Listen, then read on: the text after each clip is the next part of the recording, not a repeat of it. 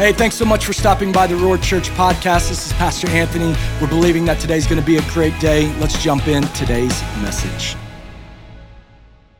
Well, thank you so much for joining us today. It's going to be a great day.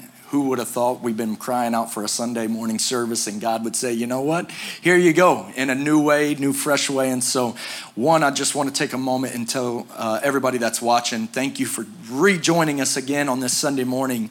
And then, secondly, to all of our team, everybody that could show up again and make sure all this stuff uh, ran correctly, and we showed up and made sure everybody had a service. And so, uh, one, I just want to publicly tell you guys thank you so much, all of our tech people. Um, and so, uh, today's going to be a great day. I am excited about what God is going to do. You know, we are here in week three of house fires. And the, the title of today's message is The Conversation. You know, one of the things that we uh, wanted to do when we jumped into house fires, never did we see what was going on in this country happening in right. the middle of what right. was going on. Yeah. But I also believe in complete full setups uh, from God that He would allow these conversations to happen and and he allows stuff like this to take place so that we can pull the band aid off and we can start to really have some healing. You know, one of the things before we jump in, we can't navigate and control what happened in the past at all. But what we can do as believers, what we can do as people here in this room and you, is we can navigate what is going forward. Absolutely. We can make a change today that completely changes our country, completely changes uh, our nation, our city, our communities. But what it's going to take is some healthy honest conversations. Brittany and I were talking about this two weeks ago. You know, how many times uh, that racism and all that is talked around or talked about, excuse me, around the dinner table. Not even necessarily, you know, point blank coming out and saying, hey man, this is a racist person, but it's for the white community. And, since I'm white, I can talk like this, but uh, we've been around dinner tables where there's the, the joke uh, or and this is said and you don't take it as anything because you think it's just a joke until you grow older and you realize hold on a second that that actually wasn't very cool that we said that yeah. and so you know i think it's it's really, really time for our nation, for, for us, and for our church just to have this real, honest conversation. You know, for 15 years, Brittany and I have been able to travel uh, the nation and, and spread revival. And, you know, one of the things that we have constantly we feel like we're called to, even in this thing called revival, is bringing change. And bringing change for us is not just the spiritual side of it, but it's also bringing the awakening side of we are multicultural. You know, since day one, we have been adamant to make sure that every stage that we step on, wherever we're leading, any place that we're at, it represents the kingdom of heaven. And I think we need to first understand this is in the kingdom of heaven, it's not just white people. No, really? Are you sure? that was my understanding. Yeah, no. And, and truth of the matter is, is Jesus wasn't white. So, I know. For some of us, yeah, for some of us, we're, we're, we're, tripping on this because we, we think Jesus is, is white and all this, but um, but the truth of the matter is, is it's time for us as people to help have this healthy conversation. This past week, I was honored and blessed to go to Nashville and to help lead a prayer movement. And there was Mookie Betts from uh, the Los Angeles Dodgers. Uh, there was um, Rob, I can't remember his Covington. Covington from the Houston Rockets, who is getting ready to go into playoff mode. I was able to sit and watch some of his practices, which was incredible. Um, who else was there? It was the guard for the Cavs that just won, oh, uh, yeah. Darius Garland. And then, of course, uh, for most of our church, they know who Skyy Clark is and, and his family. And Skyy is a young 16 year old kid that got moved by this whole situation, who has a massive following. He's got like 225,000 followers on his Instagram. And this kid, for 16 years old, Jesus has just given him a platform. And rather than using his platform for hate, he called me and said, Pastor Anthony, I feel like we need to do something. I said, You know what? We need to do a prayer movement right there in Nashville, Tennessee. I flew out. We helped uh, do this thing. You're seeing some of the pictures. We had this massive stage. We had about 800, 900 people that came out.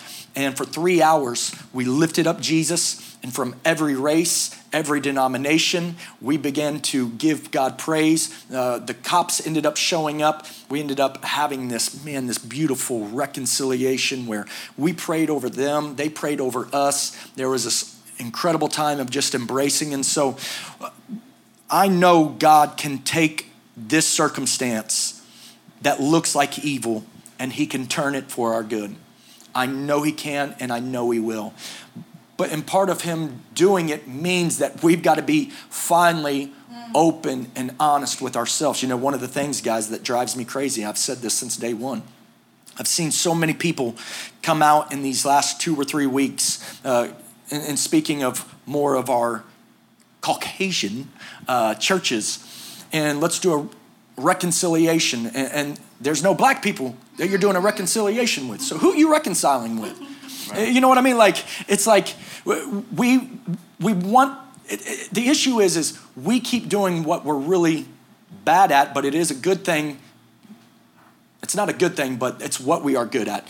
We preach something when there's high topics, but as soon as that topic goes away, we go back to being the people that we were before because all it is is an attention grab. Oh my gosh, I need to come out and say this because if not, people are going to me, label me as this. And, we'll, you'll notice this because in three months, when everything's kind of calmed down, the ones that are still pushing along with the same message are going to continue pressing unity in the kingdom of heaven. And the ones that aren't, they kind of navigate away from it. They go back to what they're doing, making sure their worship leaders, hey, don't sing that song because we don't want that type of craziness. You know, from a worship leader aspect, Brittany and I have been on staff. You guys have been on staff with us. You've been on staff. And I've been in churches where it's, hey, man, we don't want to really do that because if we do that, we're going to probably bring in a certain type of congregation that doesn't bring so much money in. And, you know, we need to make sure this country club church keeps running correctly. And you know what? I'm here to tell you it's time for Jesus to come in and disrupt and dismantle and tear down the walls of everything. And if he's got to rebuild Sodom, Sodom and Gomorrah in our churches, then it's time that he needs to rebuild. And I feel like this conversation today, I want us to be open and honest because the truth of the matter is, is Black Lives Matter. And they don't just matter, they're wanted. Yeah. This right here, I've known P, for how long have I known you? Several years. Several, yeah. Z, I don't know. You basically married know. my son. I mean, yeah, I don't know. But uh, I say that because of this. This is family. Yeah. And I think one of the most disrespectful things that I constantly hearing, and I want your guys' feedback on this, is God doesn't see color. I'm like, God doesn't see color. Show me what scripture that is. God. Just tell me where there's a scripture that says God doesn't see color. Because truth of the matter is, is he sees all of us. Yeah. In our uniqueness, in our likeness. He made me for a reason. He made Pierre uh, black for a reason. He made Z black for a reason. He made me black for a reason. And, and that was to preach. And, uh, but He made us to reach people. He didn't want 5 million Anthony Shepherds. He didn't need 5 million Ryans. He didn't need 5 million Britneys. What he needed was different people with different conditions of life so that they could bring something different to the table than what I can. It's part of being in unity. I, I, just want to speak to the part where he's speaking about the family, you know, the DNA of a family. And what that means isn't just like, oh, we're family, but you know in your own families that you can disrespect a family member. You can need to apologize to a family member. You need to ask questions. There's times times with Ashton, he's going through something. Yeah. I don't just assume I ask and I talk to him. So just because we're family doesn't mean that we don't need to have conversations to better understand each other, especially in the climate that we find ourselves in as a nation and now. Truthfully, I've been in some heated conversations in these last two or three weeks, even just over this stuff. And not all of it is family by any means, but a lot of it is just those secret people that want to shoot DMs and say, something or uh, yeah. do yeah does mexicans lives not matter and, and, and all this? And you know the one thing that i constantly go back to i had a conversation with somebody about this two weeks ago and they were frustrated that i was posting all this stuff. And i said yo fam let me just let me preach to you like this. Have you ever seen a white man hung from a tree? Have you heard it? Have you? Have you? Have you? No. Yeah, I ain't never heard of any white person hung from any tree. Secondly, have you heard of a white person jogging and being hunted down like we're going to, yeah, like, nah, never heard that either. Second thing, have you heard of any white person being choked by a knee and making a statement, I can't breathe, I can't breathe? I've not, I've not heard anything. And I'm speaking like this, and you may want to, like, if your kids are in the room, you may not want them to watch this because I'm telling you. Well, that's the issue, actually. The kids should stay in the room. That's the issue. Yeah. That's the issue. You know, I it shouldn't be just Pierre that has a conversation with Juice or when you guys have kids. It's our responsibility, no matter what you know race you are whether you're like oh i'm not a minority we don't have to deal with it. Well that's the issue because what he's talking about is who do you break bread with? Yeah. and if it's people that just look like you then that's part of the problem. So leave your kids. Leave your kids. So uh, pierre there was something that that actually it completely broke my heart. You, you made a post two weeks ago? Yeah.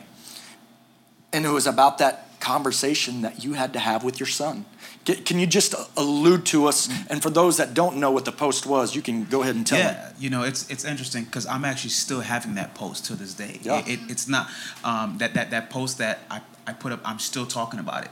You know, I still remember, and he still asks those questions. Um, the other day we had a DoorDash um, worker come and deliver some food to our house, and my wife told me it was Uber Eats. So I, go downstairs to, to, to, to, to meet the guy, and the guy's like, um, he has his food in his hand. I said, Hey, are you Uber Eats? He's like, No, I'm DoorDash.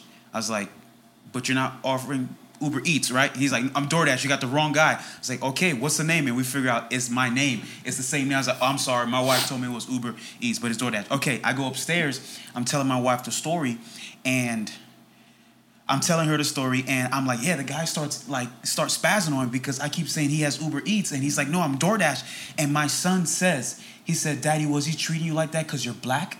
Wow.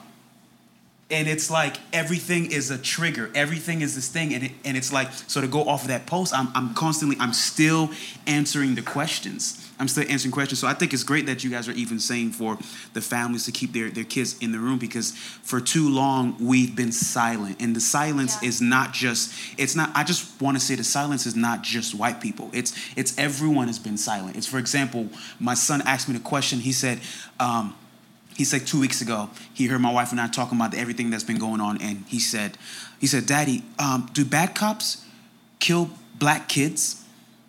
That's what he said. Do black do bad cops kill black kids? And of course, I want to diffuse it right away. And I said, no, son, absolutely not. There's been stories though. It's happened before, right? But I want to keep my kid from it, which that's not necessarily the right the right thing to do. By the way, don't judge me because at the end of the day, you don't really know what to do in those type of moments. So he says, "Okay, is it just the grown-ups?" And you know what I told him? I literally said, "I'll answer that tomorrow, son." My wife and I stayed up all night and I'm just like, what do we tell our kid? Because he's mixed, right? He's half white, he's half black. But at the end of the day, I can't teach him to walk around thinking, hey, you're mixed. The world doesn't see you as mixed. When they see you, they'll see you as a black man. And so, yeah, it's this thing of like, we got to teach our kids, you know, what's been happening, even if we don't have the right answer. But I love the fact that some of us are now just having the conversation. Yeah. And there's been times I told him, I said, son, you know, I don't know.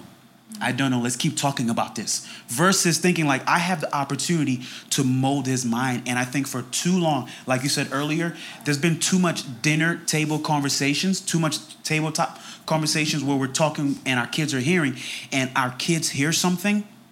We didn't teach on that thing. They heard it, so they think that's the Bible. They go on to have kids they go on to become adults. And now, when they're thinking socially acceptable, silent, racist thoughts towards someone, on their defense, they weren't taught that that was wrong. They they just weren't taught nothing.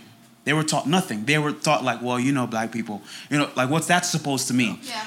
But specifically teach the kid what that means by that. And when you say by black people, it's not a thing of saying like because they're negativity. No, it's we all have something good. I love how you said like you know if you say you can't see color, you know it you're not of God. If you're not able to see someone's color and their beauty in their color, yes. you cannot see them the way God created them. You're not really truly respecting. You cannot because like, God said I'm going to make all these colors, and then you say I don't see color. Right if you can't see someone's color, you can't see their beauty in them. I mean, the Bible, every time in the Bible we saw, it always specified their their, their ethnic background. Every time it said, it said this man was a Jew and this man. So specifically, but, but the Bible however, wanted us when you have the children's Bible, you know, uh, my children's Bible was like a Precious Moments. Jesus was white. Right. He had color, they all but he looked same. just, you know, they all looked. So we kept you know, them tan. from we kept them from this, and then now they had to make their mindsets, they thought towards what someone like another color would be like. But although in the Bible, the Bible's saying they were from everywhere. Yeah, right. You know, it's crazy, man.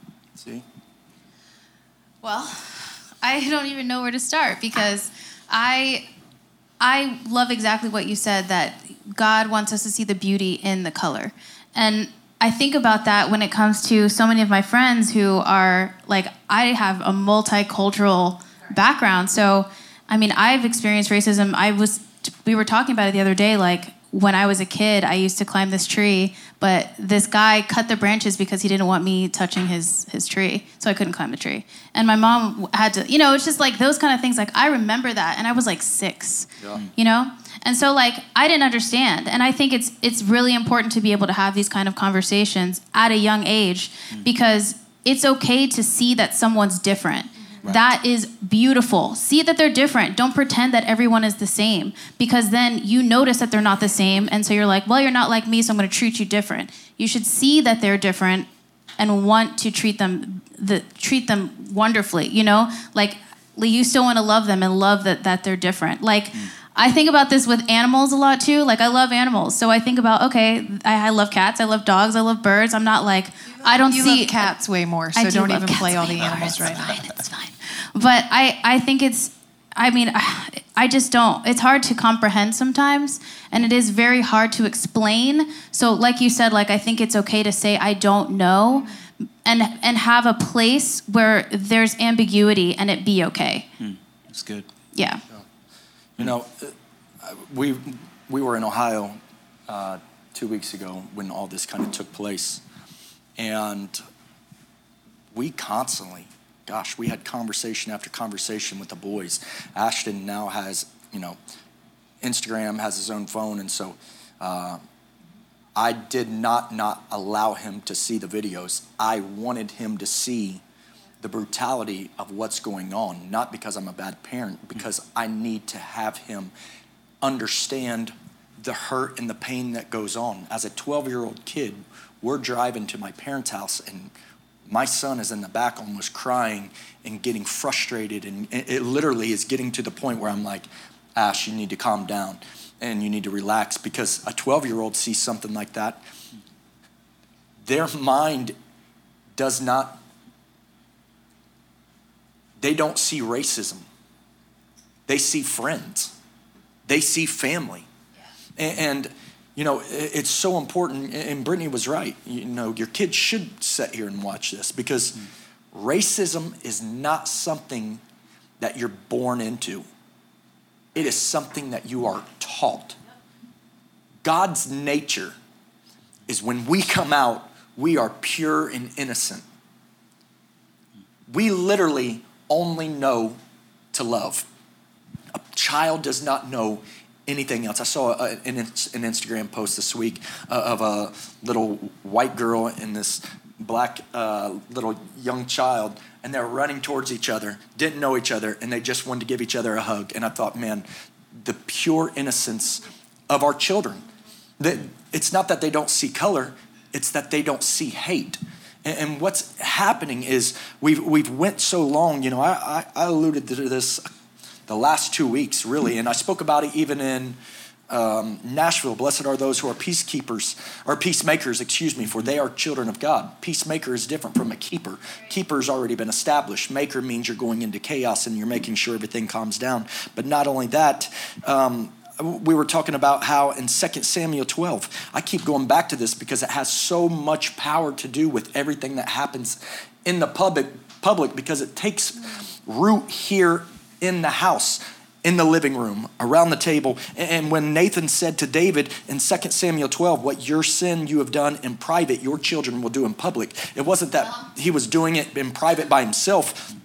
He was, he was portraying something to the public eye and then coming home and doing something, and the children were able to watch and see, and then they're doing it in the public. And so we've got to be a people that the lifestyle that we portray on camera, the lifestyle that we portray uh, when we're out in public is the lifestyle that we come home and we are that same person because we have children that we are molding. And if we want to change the future, listen, we can't navigate to the past and change the past, but what we can do is take everything that's been given to us and, and make a change to make sure that juice and your children coming up and my children coming up do not handle and deal with what we're dealing with. There was such a powerful post that, that happened with a, a guy who was about 30 years old, 31 years old, and he was talking to the 17 or 18 year old kid. And, and he was talking about, we have done it the wrong way for so many years. I need you to do it a different way. And, and, what we really need, honestly, I know this sounds crazy. I said it in worship uh, this morning, was literally you you you you, you want to do all the great things but you need god to just come and do the easy thing. And the easy thing is prayer. Like prayer is what shifts a heart that's full of anger. I, I remember when i was filled with pride and arrogance five or six years ago and i got let go from a church literally because of this Anthony, we didn't think you were mature enough to take over uh, the church, had nothing to do with talent, but we just didn't think you were there. You're, you're a little arrogant. And I remember being so irritated at myself and so mad. But then the reality sank in, and then I realized, you know what? This is actually true. Yeah. And, and it took that ripping off the band aid for me to have my prodigal son moment. You know, in the story with the prodigal son, it says, Then he came to himself. He could either chill in the pig pen or he finally had to have that come to myself moment. Let me go back to the Father's house. I had to have that conversation with my moment, eh, with myself, and pull me back into what God had called me to be. And that's when He put me on the path to do what we're called to do now. And in our generation, what we want to do today is to pull back that bandage uh, and have the conversation with ourselves so that we can get healthier and move forward. Go ahead. Um, it just makes me think. I, I always think about prayer as you having a, a chance for self like for self acknowledgement. Yeah. And so if if there's ever going to be a change, you have to acknowledge that this problem is happening. And that's what prayer is, which is you acknowledging like, "Hey God, I messed up." Or and having that same prayer with your family like, "Hey, I messed up by saying this. Should have I should not have done this or I should have done this." And moving forward from that. But like if those conversations never come up, yeah. nothing's going to happen. No. So and it's never going to happen. And here's where we've got to to make sure we do. If you don't know what we're talking about, maybe you've surrounded yourself with only people that look like you, talk like you, sound like you, and maybe you need to widen your territory a little bit and get somebody that is the complete opposite of you. Growth happens when it says iron sharpens iron. You, know, one of the things that I've constantly tried to do as a leader uh, is surround myself with people that are actually way better than I am at any of this. I don't know how to do tech. I don't know how to play keys like P. I don't know how to do this. His leadership, their leadership, what they bring is so much greater than me. And what it ends up doing is it pulls me up to their level. And what our generation needs is to have healthy conversations with people that do not look like you. It's time for this generation uh, of Caucasians, Mexicans, everybody to sit down and have a conversation with some black people and just listen. Stop talking and, and just listen. So, with that, what are some of the issues that you guys have ran into uh, over your life, what you've seen? Um, well, for me, a big one was when I lived overseas. I think it was a little bit different because it was very multicultural. but coming back to the US is mainly our schooling system.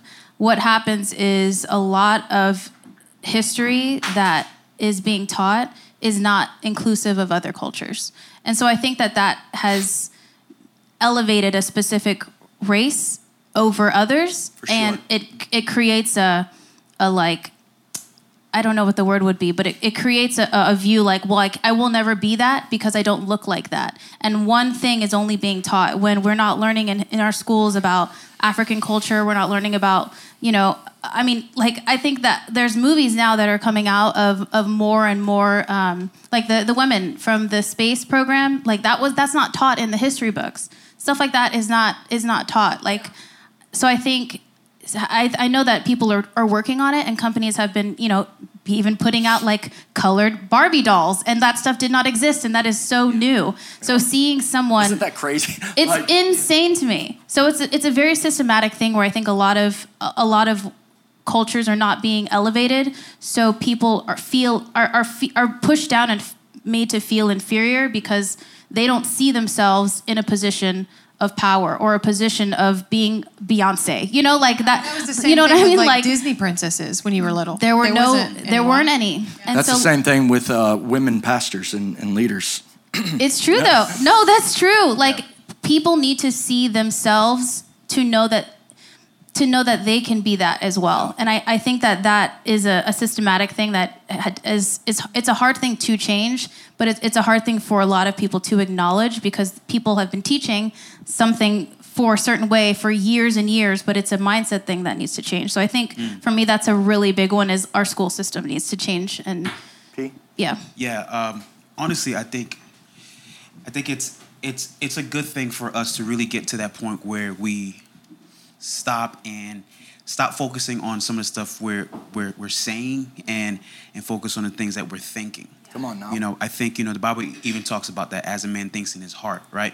And so a lot of times we've been so focused on what happens on the outside, and so you know we do things that that we feel like it's going to make us feel better and really it's really to cover up how we really think you know and so i think some of the stuff that i've experienced just to kind of go off of kind of just what you asked um, you know I, I put a post on social media a few days ago or sometime last week talking about you know i i remember hearing phrases like yeah you know man you talk really clear Yep, I got that a lot too.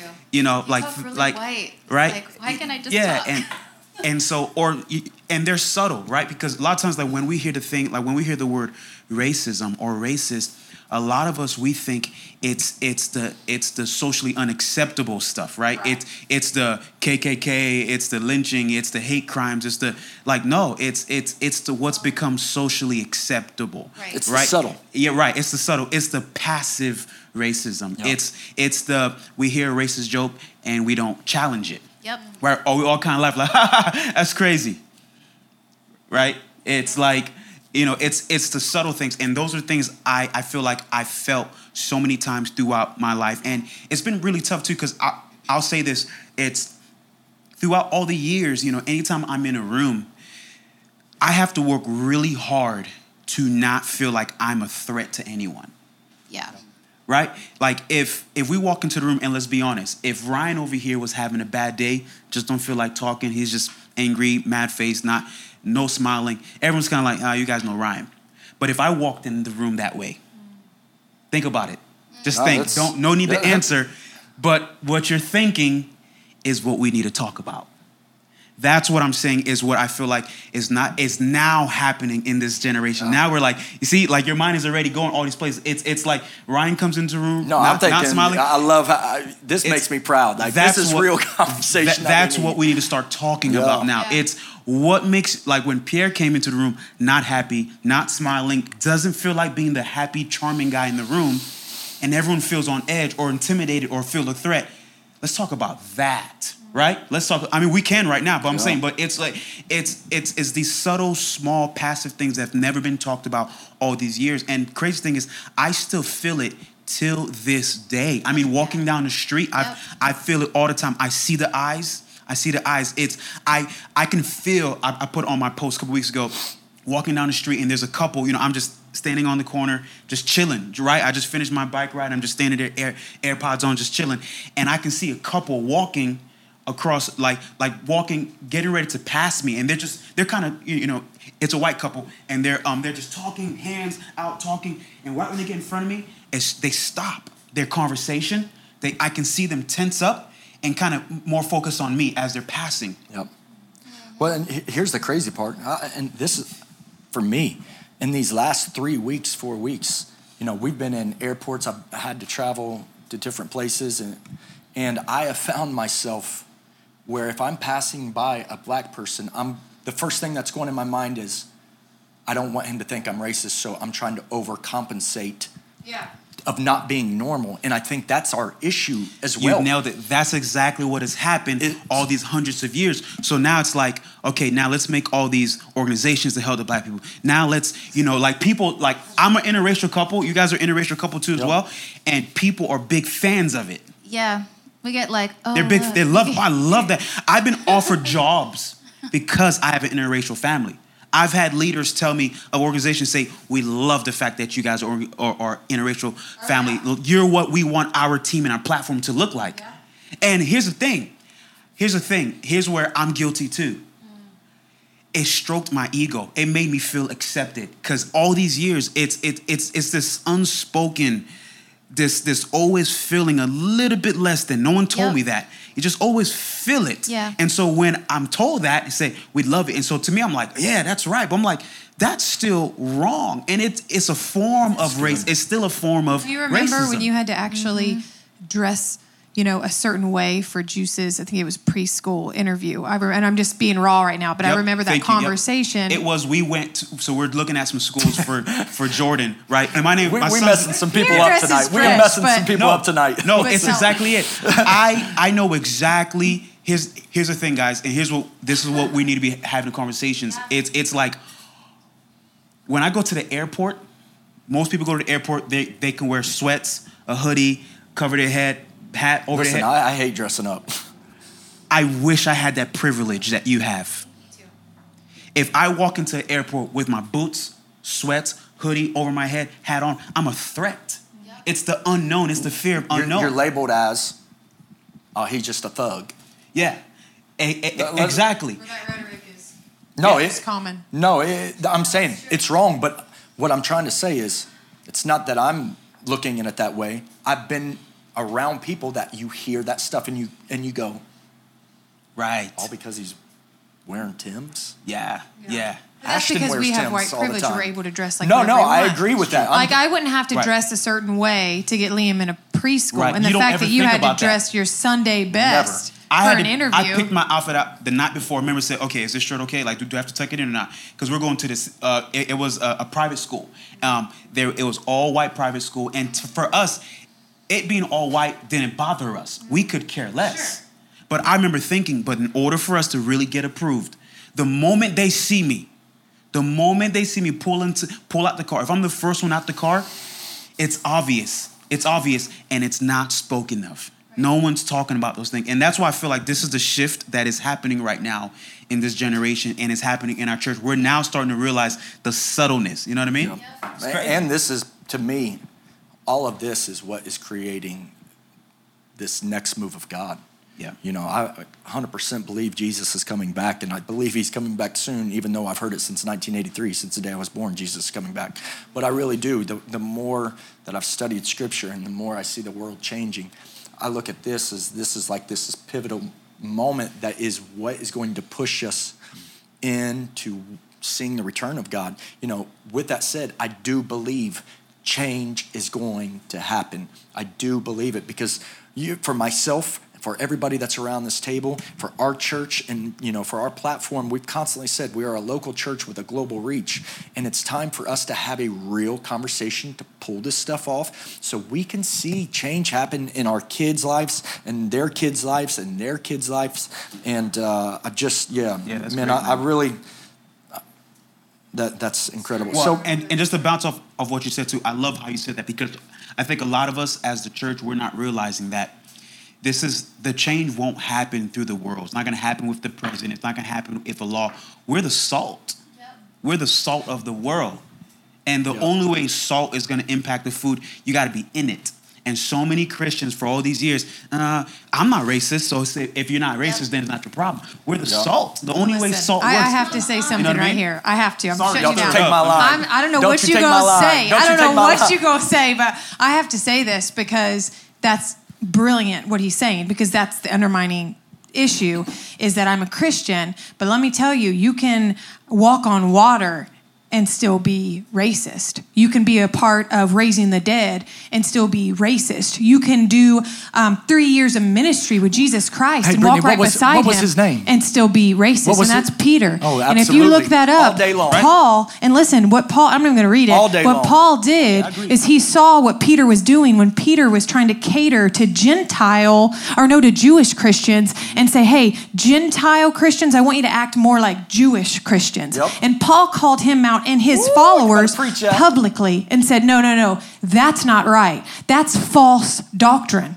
And that's because back in the day, there wasn't the printing press. So the gospel was, I'm going to tell you, Z's going to tell Ryan, Ryan's going to tell P, and we put our little spin on the whole thing, and Peter got called out. So don't tell me just because you come to church that you never have a racist thought. Don't tell me just because you're a Christian that you are excluded from this conversation because you are the center of this conversation. and not only in that, That is where good. did Jesus send Peter? Yeah, he sent him to Judea and Samaria, and the place where the Gentiles Everywhere. were. Well, everywhere. It was everywhere, but Yep. he, Everywhere. he said, Yo, mm-hmm. Peter, this is your odd against them. I'm actually Well, because the Old them to you." Testament speaks about the Jewish rights and the things that we had to do. I won't go into it, but you were supposed to do things. But then God revealed himself and said, hey, all that's done. Done. That's done because he came. And for some people like Peter that, you know, had met the gospel, but had the gospel in him, but not on him, Wow. it affected his Wow. ministry. L- Listen, I say this uh, protest will help change Washington, uh, but a healthy conversation will help shape our communities. Mm. But prayer inside our homes is what is going to change individuals. And what we're seeing right now is we can't have healthy communities if we don't have healthy families. And we can't have healthy families if we don't have healthy people. And we've got to come back to a place as representatives of Jesus Christ and set in that final finished work of in the understanding of yes it's already done but God has called us here on earth. And there's some things that we've got to address in order to see peace happen because we we jack up this scripture constantly. And I said it earlier blessed are those who are peace keepers. And that's not what the the word is. It is a peacemaker. We have to become people of God that are willing to stick our neck out and say, you know what? Yo, my family, they got some jacked up views, and I may have to separate from them. Hear me. There are some conversations you need to have with the people that are around you that you say, you know what? You say that again, you'll never talk to me again. You say that again, and, and we'll never have conversations going forward. And it's not being rude and it's mm-hmm. not being all this, it's saying we are done with sitting around and sowing words of love in the public eye, but then living in a, in a different place of disclosure of hate inside our heart. We've got to have real change. Mm. That's good, man. Here's my question. So, what do you guys plan on doing with your platforms to help see mm. change? Hmm. Well, hmm. uh, I want to do more than share some posts. That's for sure. Um, Oh, shoot, that's funny. I mean, it's true. You can share as much as you want, but if I feel like I I love the fact that I get to do music and that I get to do music that isn't stereotyped to my color. Um, so I have a following of people that are not that don't look like me, and so it's it's it's great that I can I, I say things and I get a lot of backlash. Ryan knows I'll be online just like, do I educate someone or do I react to this? Like, what which one of these things do I do? You've always been a part of educating, in my opinion. We've had tons of conversations about what you feel, your point of view, what you go through. I mean, one thing I do love about Z is you const- you're open for the conversation, not just just a mass post, but you will come down and have an indi- individual conversation with Yeah. someone and, and give them clarity of wait, this is what I'm saying and this is why. Yes, And, and there's even been times, let me just, you've called us and saying, how do I handle this? You- because, yeah, you, you want peace. And, and yeah, it's not, you know, for us, it, you got to have conversations. However, I've told you many a times, hey, there's just some ignorant people in this world and you're wasting your breath on. So you can't get stopped on them. Keep the train moving and maybe somebody else will come along and fix them. something that I have really okay. So I have some friends. Remember, there was there's a couple of people that I have online who are always there to not instigate, but kinda. And I think for me, I don't think they know that that's what they're read doing. those right now. No, no. I'm kidding, I'm. But I. I also appreciate that they can ask those those questions with me. And again, it's like, do I educate or do I react? But because there's a relationship established, I have a chance to be like, hey, maybe we should talk about this offline. Or maybe I can, you know, we can talk about this face to face, but you know, can't say that. That's not that's not appropriate. You know? And I, I think having a relationship established helps a lot Yeah. With it, it doesn't feel as accusatory it feels more educational and so i think for me in my platform anyway that's something i've really been trying to do is like if someone says something i want to actually go back and not just be like here's here's some more fuel to this fire like let's let's figure it out so i think that's kind of where i'm at it's really really hard though because sometimes i'm just like ryan take my phone or i'm gonna like throw it you know How's that Um, like for you, Ryan, when these conversations are happening? She's your wife. How does that feel? As a Mexican male, I will say. I'm Everyone, no one knows you're Mexican, Mexican, but I'm, Mainly I'm all Cherokee, Mainly so I'm not really. He's got some Mexican. white Mexican, but with white privilege. So oh my god you know, oh it's true. It's, a thing. it is true I wasn't. you know what? Let me insert. we're- I- Wait, wait. what- There's what- a, here's oh, what- there's something I, I do want to say insert. too. Go ahead. I just want to say I love the fact that you guys are acknowledging the white privilege, because Yeah. to me, to me, it's the denial of it, the denial that that if you're driving down the street and you see two cop cars pulled over a car, and when you when when you're driving past and you see a white man in that driver's seat, what do you think happened? You give him the privilege, the full benefit of the doubt. No, listen, we were in Atlanta going to lead worship Yeah. it's a um, privilege. at a very large church in Atlanta, and the worship leader had picked us up. He's black. The person that came with him was black. Brittany and I are in the back seats. Atlanta traffic, if anybody's been to Atlanta, Atlanta traffic is crazy. And it just so happened that this day was extra crazy and there was cops all over.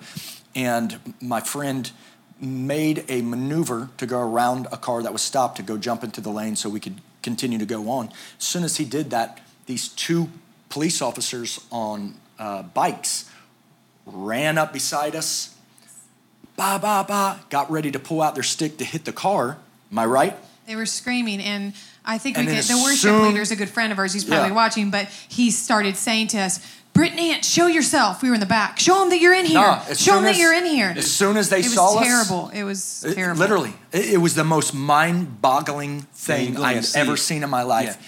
The two cops looked back and just fell back, and, and I remember in that moment going, "Jesus criminy, I'm so ashamed Yeah. to be white in this moment because Well, I think that's What? when we just kept apologizing, which doesn't fix the situation at all. But you're you feel responsible Yeah. for that person's behavior. yeah, Yeah. Because that's and you- now they're white like you, that's and where you feel now you feel like wow black matters black lives need to matter Oh. because it didn't matter that he was black no.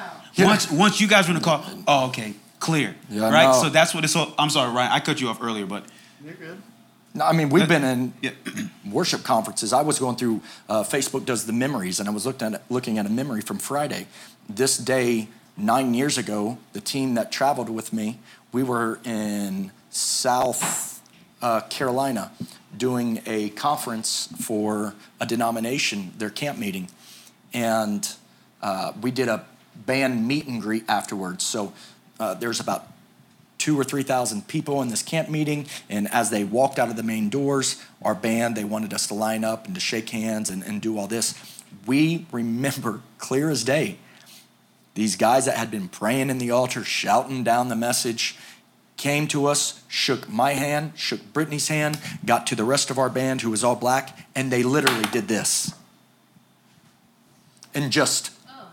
walked by every person. I remember looking at brittany in that moment and going get i won't tell you my exact words um, but it was basically Tear we're- down the equipment, yeah we're out. we're out of here Yeah. uh, because you cannot stand for it and, and the issue is guys Our, our churches have mimicked who the world is rather than mimicking Yep. who the kingdom of heaven really is. And, and so we've got to make this change. We, I got from Ryan, too, yeah, I do want to hear from Ryan. I'm sorry. What's the question? I wanted to know. I wanted to know. Sorry, this is this topic. As you can see, we all want to talk about it, which is wonderful because so many people don't want to talk about it. So this is great. But I wanted to know how it affects you through your your lens, your Mexican white privilege lens, as you call it, to have Z as your wife and hear those things when people are attacking her publicly. I know my, myself and Michelle always race to those posts and we try to have her back. But how does it affect you? What what's it what's it feel like? Well, I grew up in a white community, a white family, so I was never exposed to racism firsthand. And it wasn't until we got together that I really started to experience it firsthand and like in person. So even not to, not even a year ago, we were going to rent an apartment. So we were at McDonald's meeting the landlord, and she's this old white lady. I At walk McDonald's, in though, first. I mean that's problem number one. it How was are you guys yeah, doing it was kind of McDonald's? weird. It was ghetto. so I walk in first.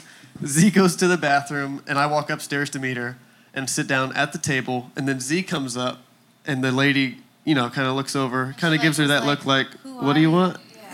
And then Z's like, um, "That's my husband. I'm gonna rent the apartment too, or whatever you said." And it's like, at first, I didn't even notice it, you know, which because I'm white, you know. Yeah.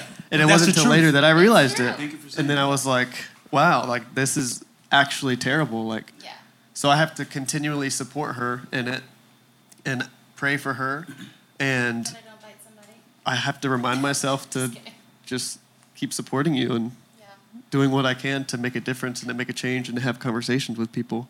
Because people out. I feel yeah. like you've been doing that more than you did before. and it's hard Yeah. to put people in their place without doing it like without the love of Christ. You know, Yeah. there's a fine line that you have to follow. Yeah. Because you don't want to mimic what the world is doing. Right. And, and you know, Well, it's hard because it's hard to soften the blow. the blow of that was not okay. That was racist. Well, no one and, wants and to hear Z's, Z's main mantra that she that you can tell me, you know, if she hears anything rude.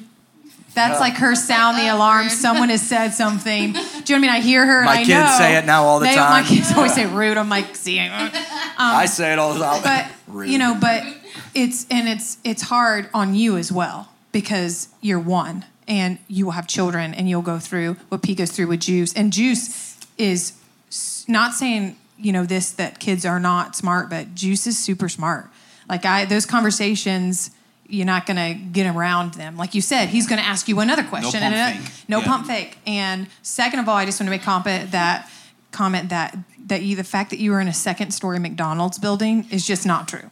I mean, that's why would you go to a second? The fact that it had two stories, It's that famous one that's in West Hollywood. West Hollywood. just don't go there. famous. We're boycotting. It's a famous Yeah. one. It is It pretty needs to be famous. one I story. will, I will tell you this Martin Luther King has a statement that he said, and it says, The time is always right to do what is right. And, you know, m- maybe you've been in a place where you didn't make the right decision. You know what? Guess what? Today's a day that you can make a change. Uh, tomorrow is a day that you can make a change. Listen, we have all made mistakes at some point in time. I myself have been in the conversations when I was a kid making those same jokes until the point I had to finally have a realization and a real conversation with myself. And I remember being in Atlanta uh, at the first church that we were on staff with, with Brother James and Solomon and, and Jared and, and these guys that became literally my family. Like, uh, skin wasn't an issue. We were we were brothers, but I didn't understand their pain until we had conversations because in my ignorance and in my immaturity, I would make statements like, "Hey, I can't change what was done in the past." And they were like, "Yeah, but we can't forget what was going on in the past." And I think that's the thing that we've got to constantly understand is is a nation that forgets its past really has no future if we are people that forget what was done, we can't look to what is getting ready to take place. And, and that's you know, and that's in racism, that's in your life. If you can't look back and thank God for what he's brought you from, my life wasn't perfect, but it's because of my past failures that I can look and say I have a massive future. And what we've got to look to is in this same occasion is the, the past, we can't change it but we can change what happens going forward. And so, I, I guess one of my questions to, to you guys is how can we become uh, better through the bitter? Yeah, I think, um, yeah, better through the bitter.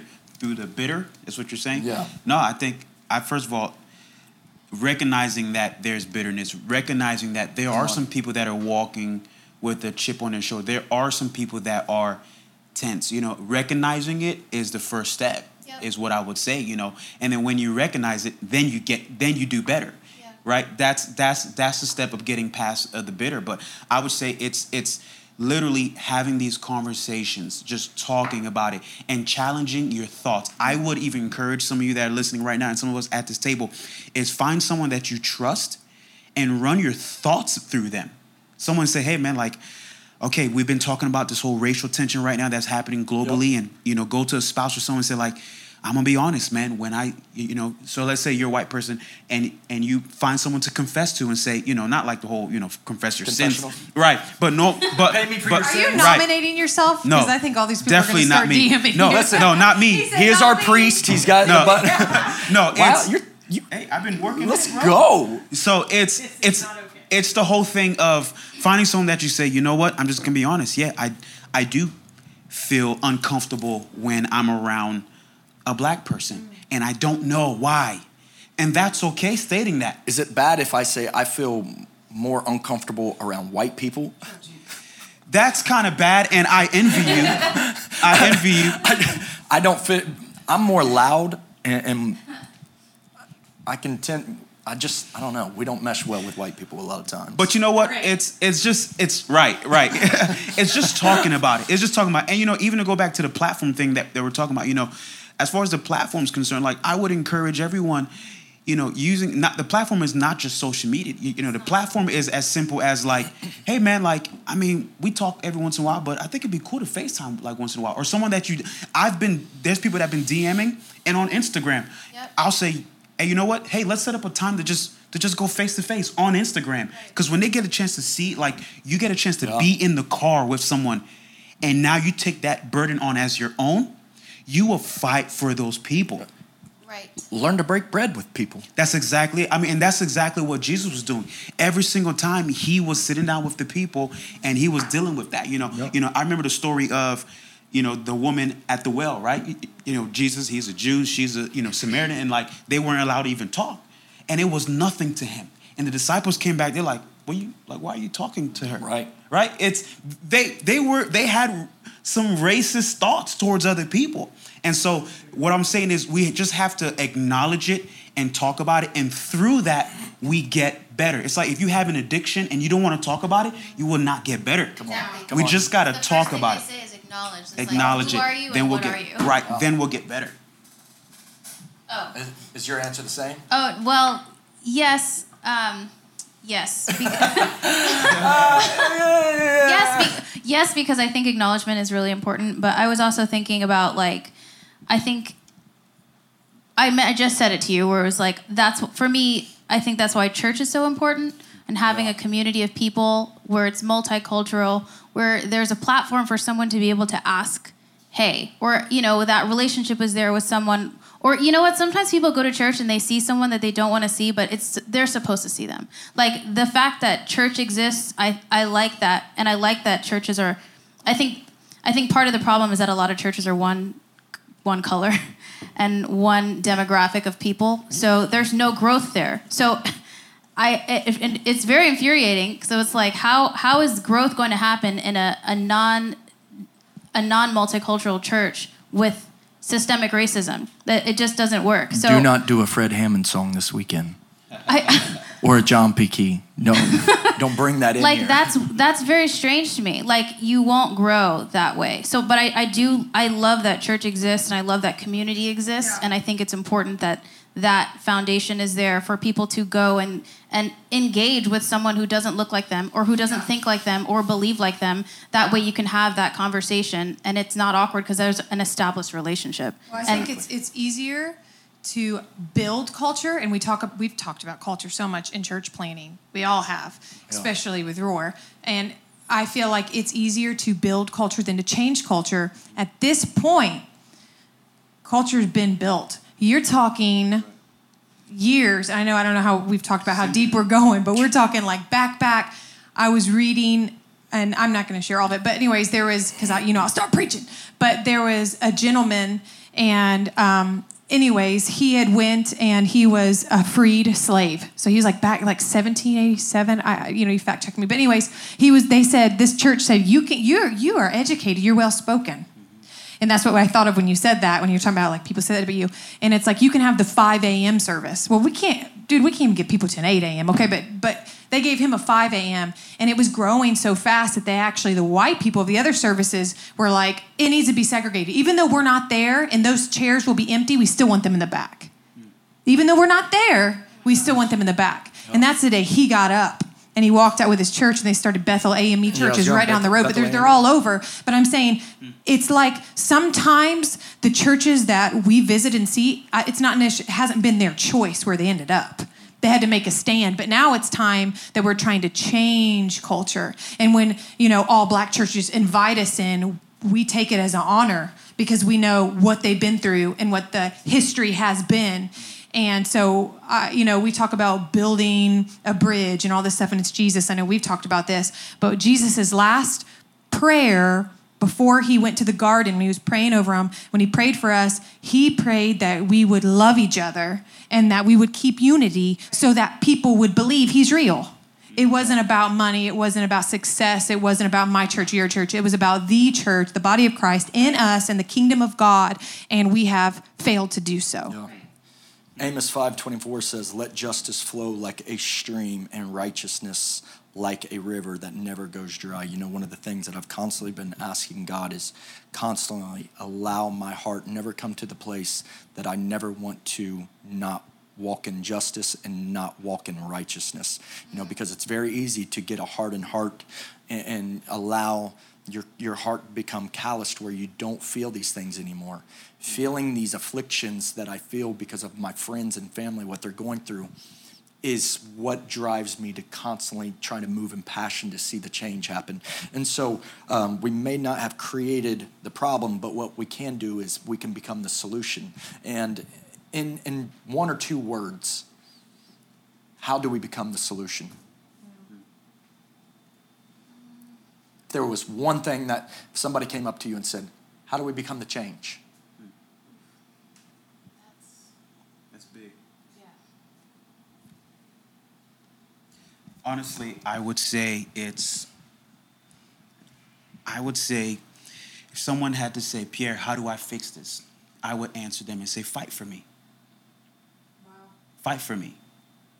You're sad for me, but you're not fighting for me. Fam, that and that's what's happening right now. That everyone's like, "Man, I'm so sorry to hear, so sad."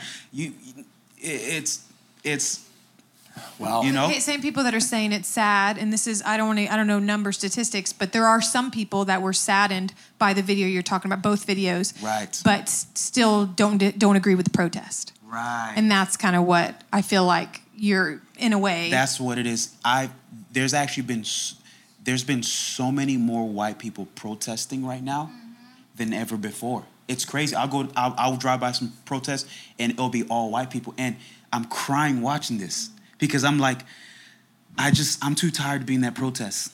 I just I like there's some I'm literally tired. I'm tired. And to see them fighting for me, it's like, wow, you know, my wife, you know, she's white.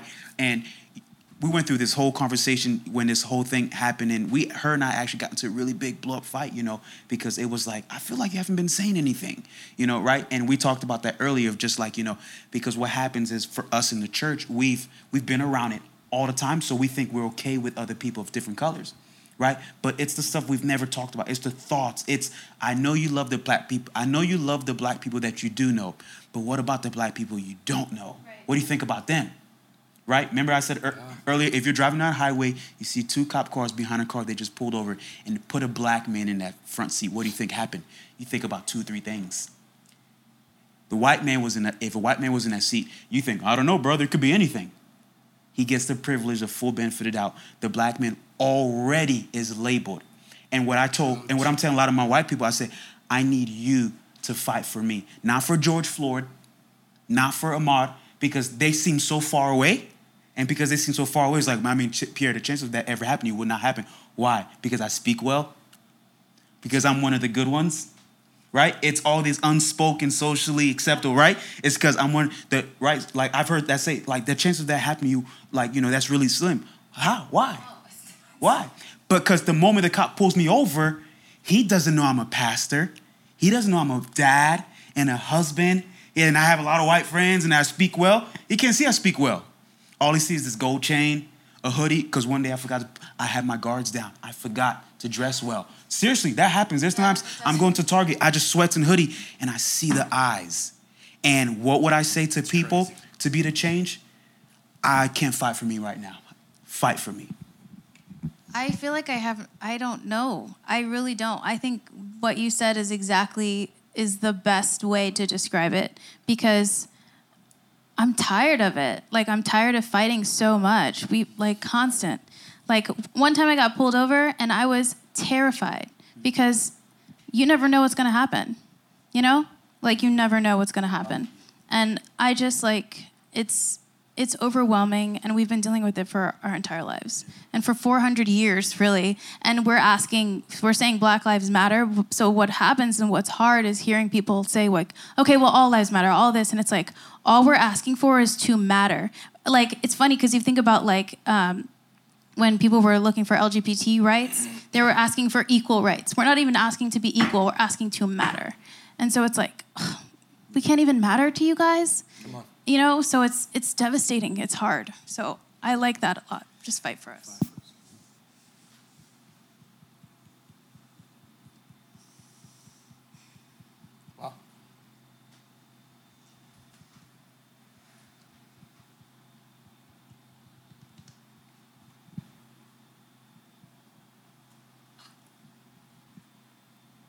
That's crazy, y'all. For real. Your heart is not moved by that, you, you need to you need to go to a prayer service and just sit at Jesus' feet and say, Yo, I'm jacked, and I need you to refix me.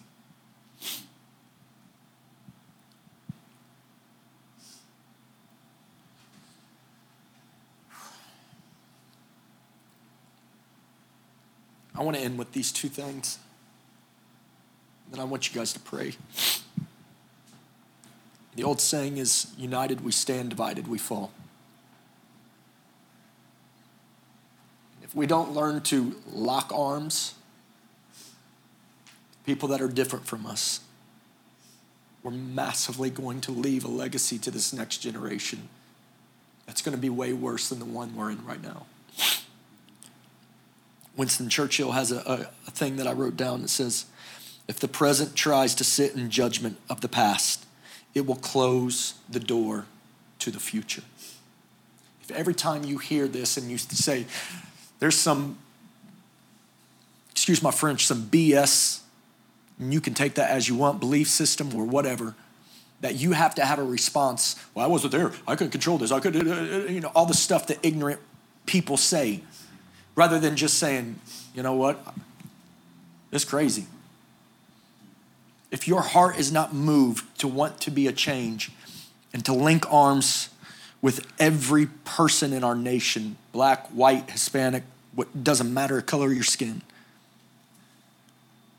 and you're not okay with it, my prayer for you tonight is that God invades your heart and overwhelms you with just that scripture that I just said from Amos 5:24. I pray that your heart is flooded with justice and it is filled with righteousness so that you can have an understanding from what they're going through, but you can also have the common sense enough to draw a line in the sand and have righteousness and walk in righteousness. Before we close tonight, Z, I want you to pray and I want you to pray. And here's what I'm going to ask you to do I want us to just lock arms. And if we've got a, I don't know how you're going to try to speak locking arms, but listen. Everybody watching, even the ones that are here this morning, lock arms, our media team, everybody. I really feel prophetically that this right here We've got to be the change. And the issue with it is we look at it and say, oh, but Pastor Anthony, I'm just in the back working. I don't really need to do that. But that's your heart then. We are the change. It's not about how many people see that we are the change. It's are you willing to be the change when nobody else can see that you're the change? The greatest compliment that I was given this week was from Coach Barsh, which is one of the guys that had spoken at our church. And he said, One thing that I constantly appreciate you, PA, is you ain't a man about speaking words as much as you are about being the action force. And it's time for us as people to put action to the post that you're posting and the words that you're trying to say. Because the words mean nothing if there is no changing here and there's no action right beside it. P, pray for every person right now. Father, um, before we ask for any requests or anything, we just say thank you, Lord. Thank you, God. Thank you for already forgiving us before we even know what we're doing wrong, God. And Father, right now, we just ask for that forgiveness, Lord. We, we ask and we recognize it, Lord. We don't, we don't categorize racism as something different. It's, it's a sin. It's hate. It's, it's hate, you know. And for those of us, God, that has had our eyes covered, Lord, we just ask that right now, God, you would just open up our eyes, open up our eyes, God, to see the things that you see to be able to see people how you see them, the beauty and how you created them, Father, right now. God, we're declaring that right now, moving forward, that we already begin to see the shift and feel the shift. For those that, that have been feeling empty, God, recently in the last few weeks, God, I just pray that right now, wherever they are right now in their living room, that Holy Spirit, that you will meet them there and a fire will spark in them right now. A fire, God, that their hearts will break after the things that break your heart, Lord Father. When they see things that, that bothers you, God, it will bother them, God, yeah. and they will be the hands and feet of Jesus, Father. We will be the hands and feet of Come Jesus on. because you told us to go to all the ends of the earth. You're not just a Jesus for the Jews. You're not just a Jesus for the Gentiles. Not just Jesus for the white people. Yeah. You're the Lord of all. Come on. You're the Lord of all, God. And Father, right now I pray for those that are having a hard time seeing that and believing that, God. You're you're not a you you're not in four different colors. You're not a white Jesus and a black Jesus and a brown Jesus. You're one God and you're for all of us, God. And we're praying for a unity, God. We're praying to be uh, one, God. We're not just uh, just a, a, a culturally diverse church, but God, we are culturally unified church, God. Come we on. are one. We are one. We're not just all just different, but we are one. And you made us differently, God. And we believe that and we receive that, Lord Father. We're believing that starting this day forward, God, we'll begin to make steps forward. We'll find friends that's going to hold us accountable, God. We're believing, God, that you will use us, Lord. Here are our hands. Here are our mouths, our, our, our feet, God, our platforms, our tables. We give them to you, God. Our dinners, every time we have breakfast, lunch, God, we will speak life, God. We believe that, Holy Spirit, that you can come in and you could undo the things that the enemy has done to us, God. And we're believing right now, Father God, that great things are yet to come. And right now, Satan, we rebuke you in the yes. name of Jesus. Jesus. You tried, Jesus, but you failed Jesus. again. We already know how the story ends. And in the end, we win because the fight is already for us and we won. Father, we thank you, God, and we praise you in advance. God, we wait, God, to hear the testimonies of people that come out saying that tonight or today, this morning, that they heard this prayer, Lord, Father Father, and they're believing, God, that things have changed, Father, and they'll feel the change, God. We believe in you, Lord, and have your way. In Jesus' name, amen. God, we want to thank you so much for allowing this conversation to happen. It's a, such a blessing to be able to be around people and talk about the problems and issues that are facing our society right now. We just want to thank you for allowing open ears and open hearts during this time. And God, we know when you were here, you fought for people. You fought for justice. You, you fought for the oppressed. You defended the orphans and you fought for the rights of widows. And you fought for people who were outcast and you fought for mm. people and you went out and you, you found them. And God, we're just asking if people could be willing to follow suit.